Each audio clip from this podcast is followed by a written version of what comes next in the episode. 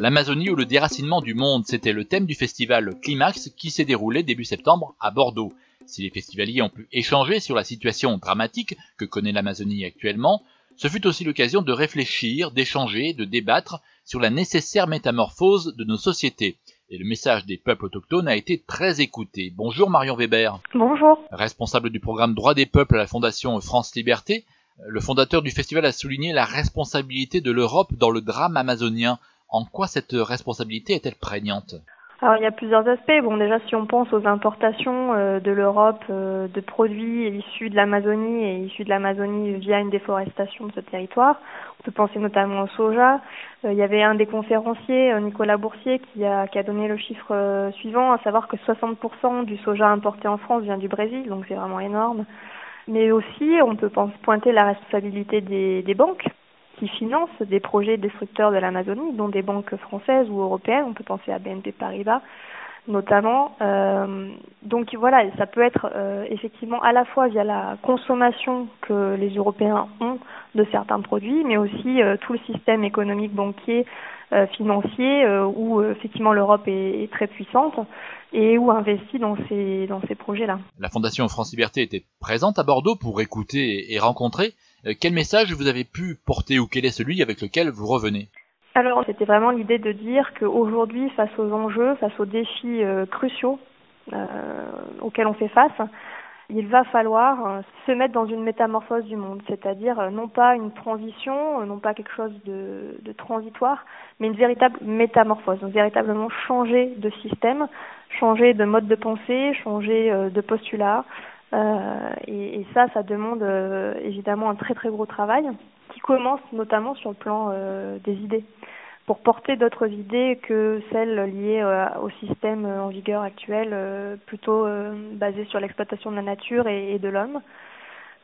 autre point intéressant, c'était la question de la décolonisation, donc décolonisation des savoirs, de l'école, le devoir de mémoire, qui euh, est un gros enjeu en fait pour les peuples autochtones, mais aussi pour les afro-descendants qui étaient euh, fortement présents aussi à Climax.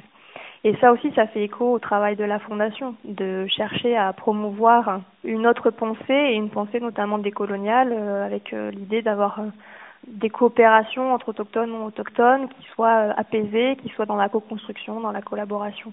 Et puis on a aussi porté un sujet lors d'une conférence sur la biopiraterie, parce que c'est un sujet qui est trop peu connu. Hein, le fait de, voler les savoirs des peuples autochtones, c'est justement une nouvelle forme de colonisation, tant de la nature que euh, des peuples autochtones, et ça participe justement au déracinement. Euh. Donc c'est un sujet voilà qu'on avait, qu'on voulait aussi porter euh, lors de ce festival. Le festival a eu une résonance particulière dans les médias vu l'actualité.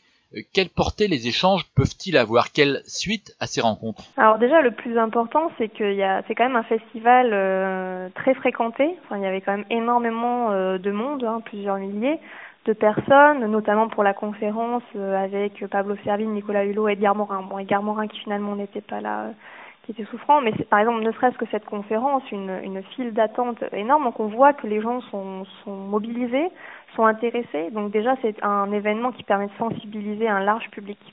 Il y avait aussi beaucoup d'enfants, d'adolescents, enfin de publics scolaires. Euh, donc ça, c'est, je pense que c'est aussi fondamental parce que c'est ce genre d'événement avec des rencontres très fortes, des, des discours vraiment puissants, voilà, de, des autochtones, des afrodescendants, qui peuvent marquer euh, une personne et peut-être la, faire basculer dans, un nouveau comportement, dans un nouveau rapport au monde. Donc ne serait-ce que sur le plan de la sensibilisation, c'était vraiment important. Et puis après, ça permet aussi, euh, voilà, de d'entamer des convergences de lutte avec euh, l'ensemble des associations qui, étaient présentes. Il y a eu aussi, euh, voilà, la volonté de la part des organisateurs, donc de Darwin Coalition et aussi Nature Rights, il y a eu l'idée voilà de, de, lancer une première campagne ensemble, donc euh, à voir qui, quelles autres associations s'associeront. Mais c'est l'idée de travailler sur un cas concret euh, lié à l'Amazonie, à savoir la pollution au mercure euh, par l'orpaillage illégal en Guyane. Euh, donc voilà, ça, ça permet de mettre des forces en commun, les différentes associations investies sur cette question, et de travailler à former les juristes mais aussi apporter un recours à la fin du programme qui sera lancé, qui a été lancé en fait là pendant pendant le festival. Donc ça c'est une action concrète qui a qui débouche de, du festival.